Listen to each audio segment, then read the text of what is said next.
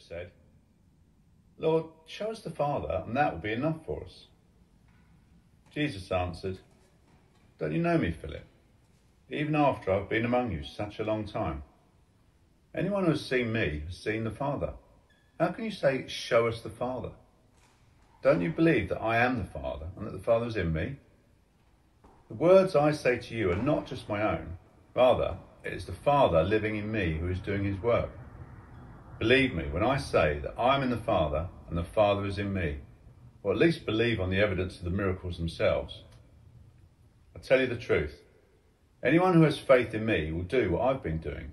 He will do even greater things than these because I'm going to the Father. And I will do whatever you ask in my name, so that the Son may bring, bring glory to the Father. You may ask me for anything in my name, and I will do it. If you love me, you will obey what I command, and I will ask the Father, and he will give you another counselor to be with you forever, the Spirit of truth. The world cannot accept him because it neither sees him nor knows him. But you know him, for he lives with you and will be in you. When the day of Pentecost came, they were all together in one place. Suddenly, a sound like the blowing of a violent wind came from heaven and filled the whole house where they were sitting. They saw what seemed to be tongues of fire that separated and came to rest on each of them. All of them were filled with the Holy Spirit, began to speak in other tongues as the Spirit enabled them. Now there were staying in Jerusalem God fearing Jews from every nation under heaven. When they heard this sound, the crowd came together in bewilderment, because each one heard them speaking in his own language. Utterly amazed, they asked, Are not all these men who are speaking Galileans? And how is it that each of us hears them in his own native language? Parthians, Medes and Elamites, residents of Mesopotamia, Judea and Cappadocia, Pontus and Asia, Phrygia and Pamphylia, Egypt and the parts of Libya near Cyrene, visitors from Rome, both Jews and converts to Judaism, Cretans and Arabs. We hear them declaring the wonders of God in our own tongues. Amazed and perplexed, they asked one another, What does this mean? Some, however, made fun of them and said, had too much wine. Then Peter stood up with the eleven, raised his voice, and addressed the crowd. Fellow Jews, and all of you who live in Jerusalem, let me explain this to you. Listen carefully to what I say. These men are not drunk, as you suppose. It's only nine in the morning. No, this is what was spoken by the prophet Joel. In the last days, God says, I will pour out my spirit on all people. Your sons and daughters will prophesy, your young men will see visions, your old men will dream dreams. Even on my servants, both men and women, I will pour out my spirit in those days, and they will prophesy. I will show wonders in the heaven above and signs on the earth below blood and fire and billows of smoke. Sun will be turned to darkness and the moon to blood for the coming of the great and glorious day of the Lord and everyone who calls on the name of the Lord will be saved. Ta-da. Am I on? Excellent, excellent. You get all that? Short reading today? Good. Send out the test papers in a minute. Good. My name is Guy. It's great to be with you. If you're watching online, great to have you along. And, and likewise, of course, for you guys here. Let's, let's pray, shall we? Let's pray just for a minute.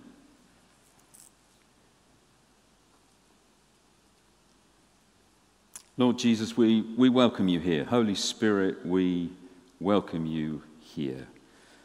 Um, you know, in this special weekend of celebration for our nation, we are thankful for how you have blessed us as a nation, Lord, and how you bless communi- us as a community and all that you have for us. So I pray that in the next few minutes, that for each one of us listening, watching, here in person, that you will show us something, you, each person here, something helpful that reveals more of who you are and how much you love each individual person here. Amen. Amen. It's cool. Uh, somehow today feels a bit like Thursday, Friday, Saturday, and Sunday all at once, doesn't it? It's, it's kind of a, it's a fun, I hope you've been enjoying the celebrations and extra time off. It's good. So, thank you for Steve for reading us those two passages. Uh, so, the context is this, just in case you missed any of the 100 verses you've just had read to you. Um, so, in that passage from the book of John in the, in the New Testament, we have Jesus talking to his closest followers, talking to the disciples, and explaining that he is going to send an advocate, he is going to send a helper to be with them. And this helper, this advocate, the Holy Spirit, is going to live in them. In them. So, this is teaching, which is kind of really hard for the followers of Jesus to get their heads around, and hence some of the questions that they pose. And then we go to this passage in Acts where the writer Paul is, is recounting the events just soon after the crucifixion of Jesus and what is going on with the followers of Jesus back in those days. And in fact, if you were to read the first chapter of Acts, just a few lines before Steve started reading to us, there you'd have Paul recounting the events where in the 40 days after uh, Jesus had been crucified, before he went back to be with his, his Father in heaven, uh, he appears. The, these accounts are recorded of him appearing to, in, to many different people. And, and in the first uh, chapter of Acts, you see Paul recalling these events when again Jesus encounters some of his disciples, and he, again he says, I'm going to send you a helper, an advocate. And he, sa- he gives a bit of context. He says, You remember John, John the Baptist, who used to take people, and as we've had recounted in the River Jordan, he would take people and they would go down into the water, representing the symbolic act of their old life. Uh, washed away, coming out, out of, out of the water and making this commitment to make God their priority, and this symbolic act of ba- baptism where they could then trust that God would give them meaning and purpose and direction in their lives. And Jesus saying, John did this with water, but you, you are going to receive that baptism in the Holy Spirit, in this advocate who I'm going to send you. And then he says to the disciples in that first chapter, Go back to Jerusalem and wait. And then, boom, as Steve's read to us, the Holy Spirit came and there was about 100 and 120 of those immediate followers of Jesus who received the Holy Spirit. And as Steve has read to us, it got a bit lively. It all started kicking off a bit. So, that's the sort of context in which we arrive today. So, I hope that in the next few minutes I can kind of, I, I guess, just unpack two questions, really. Um, and the first one is I mean, what is the Holy Spirit? I mean, what is going on here? Should you be worried the next time you're going down aisle three in Tesco looking for the mature cheddar? It's all going to start kicking off. And people are going to be thinking, what is this person on? You know, what, what's, what's going on? So, what is going on here? And secondly, what does it look like? What does it look like when you've got the Holy Spirit in you? I mean, take a look at the person next to you. Go on, it'll be a bit weird. You've just said hello to them. What do you think? Do you think they've got the Holy Spirit in them? Maybe a bit last week, not so much this week. No, can you? Okay. Well, we'll have a look at that. What does it look like when somebody's got the Holy Spirit in them? Okay. So, just because I don't think you've had enough scripture yet today, I'm going to give you a bit more. But just to build on what Steve was talking about, I'm going to just give three, three facts, if you like, three bits of information about the Holy Spirit. Firstly, the Holy Spirit is a person. You may have been down the movies half term week. It may have been the Avengers. The latest Doctor Strange, bit dark for me, but you know, each to their own. It's, it's not like that. It's not some strange magical electricity. Holy Spirit is a person. I'm going to come back to that in a minute. Secondly, the Holy Spirit comes from the Father. Comes from the Father. So everything that Father God is, I cannot for the life of me begin to describe God. But if, you know, or if you just think, if you try to describe God, His boundless love, His compassion, His grace, His acceptance of each and every one of us, His love, His creativity, His imagination, and on and on. all of it, the Holy Spirit comes from the Father. And the Holy Spirit lives in you and knows you intimately. He knows you intimately. That may make you a bit nervous. Don't be nervous. He's for you. He knows how you think, He knows what you feel, He knows how you make decisions, He knows your amazing imagination. Even if your imagination is full of not such great stuff half the time, don't shut it down. It's amazing. And God wants to speak to you through it. He's a person, He's from the Father, and He knows you and He's in you intimately. So I'm going to, just a few verses on from uh, where Steve was reading to us. Uh, it's back in the book of John, chapter 15. Uh, where are we? Verse 26. When the advocate comes, the helper, he keeps telling us, he keeps telling us, when the advocate comes, whom I shall send to you from the Father, the Spirit of truth who comes forth from the Father, he will testify concerning me. He will testify concerning me. Now, whatever pronoun you use, Jesus is referring there to the Holy Spirit as a person. As a person. Now, I find it helpful. It may be the same for you, it may not, but I find it helpful. I don't spend too much time trying to imagine what the person of the Holy Spirit looks like because I think what is most important here, whatever pronoun you use, however you envisage the Holy Spirit, is look, the essence of a person is a person is relational. It's about relationship and it's personal. The Holy Spirit wants to be in relationship with you and it's personal. That is the critical thing, and as many theologians have looked at all the translations in all the various languages, but it's this personal relationship the Holy Spirit wants to have with you. That's the critical thing about seeing the Holy Spirit as a person. And as Jesus says here, when the advocate comes, whom I shall send to you from the Father, the Spirit of truth who comes forth from the Father, he will testify concerning me. So he's come, the Holy Spirit comes from the Father. As I said a moment ago, everything that Father God has, everything that he is, the Holy Spirit has. And the Holy Spirit comes from the Father. And then to build on that, Paul, who wrote the book of Acts, in writing to the church in Corinth, in his first letter, second chapter, verses 10 and 11. Get this. For God has given us revelation by the Spirit. For the Spirit searches all things, even the depths of God. For who knows the things of men except the man's spirit, which is within him?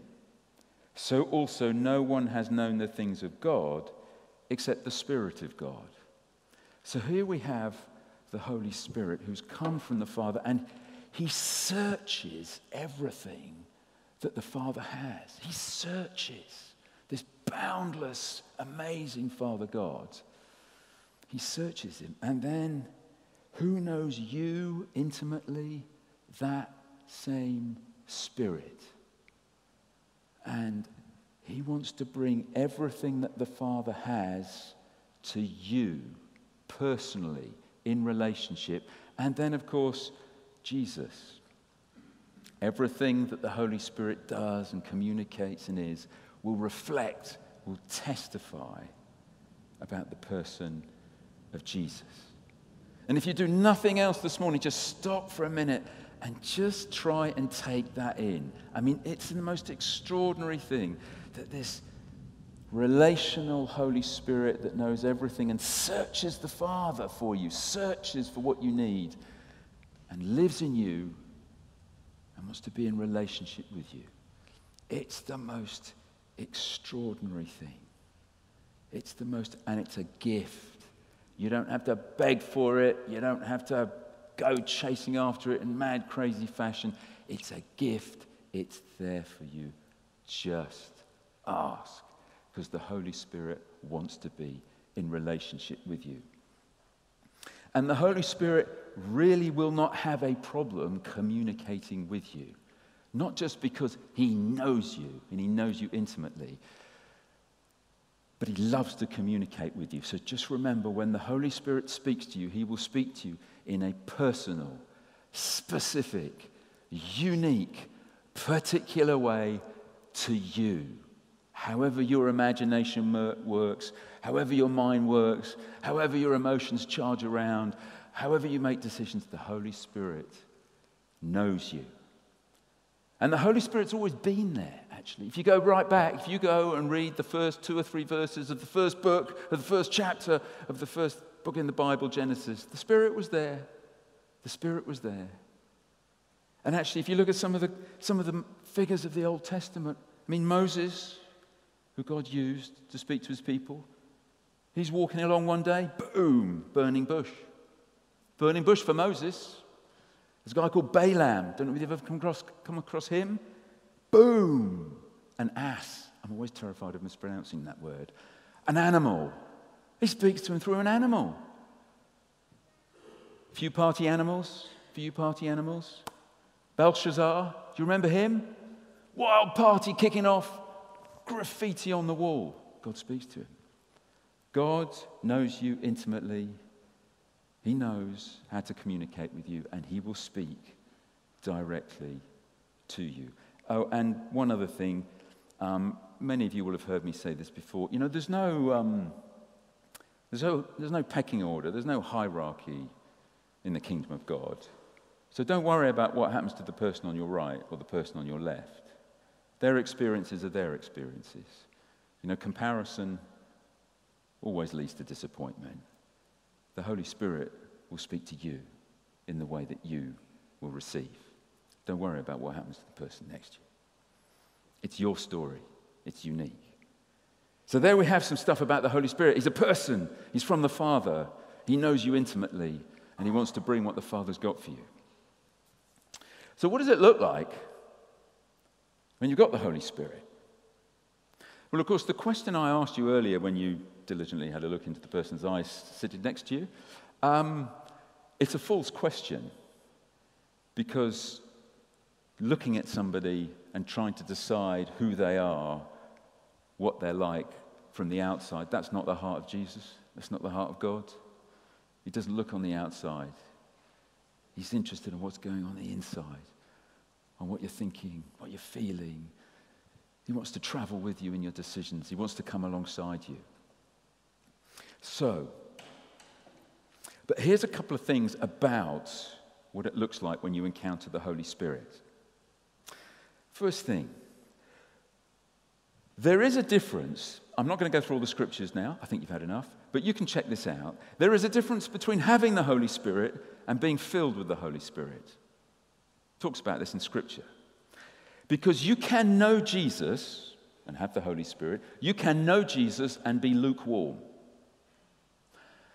And you can be filled and be in an expansive, beautiful, passionate relationship with Jesus. Jesus has an extravagant love for you. But you can know Jesus and be lukewarm. Now, a relationship is a two way thing. It's a two way thing, Eliana. It really is. Yes, I know. Um, and the week before last, Jane and I celebrated our 31st wedding anniversary. Woo! Thank you. I know. You may clap Jane. It's an extraordinary achievement on Jane's behalf, particularly. Um, now, the thing is, I know I know that Jane has an extravagant love for me. I know that. I really do. She has an extravagant love for me. But do I know that because 31 years ago she did something that demonstrated her love for me? No, that was 31 years ago. it's a continuous thing, isn't it? That relational, that relation, it's a continuous thing every day of every week, of every month, of every year of those 31 years, Jane, bless her, has constantly done things that are just a deposit in our relationship account. I've gone all banky and accountancy all over you, but it's a kind of relationship. It's the one account in my life that's always been full. In that relationship account, she does things. Even now, even now, she comes to me and says, Guy, something unusual and unexpected has happened today. Something that used to happen, I know from you, it used to happen more often in the past, but it's happened today. It's Saturday. It's 20 past 10. Here's your favorite beer. Arsenal won a game. They won a game. I know they're not Liverpool. I know they're not Man City, but they're third on match of the day. I'll tidy away. Watch. Enjoy. These things, constant deposits. It's a relationship thing, it's an expansive, enormous love. That's the relationship the Holy Spirit wants to have with you. So I just encourage you ask.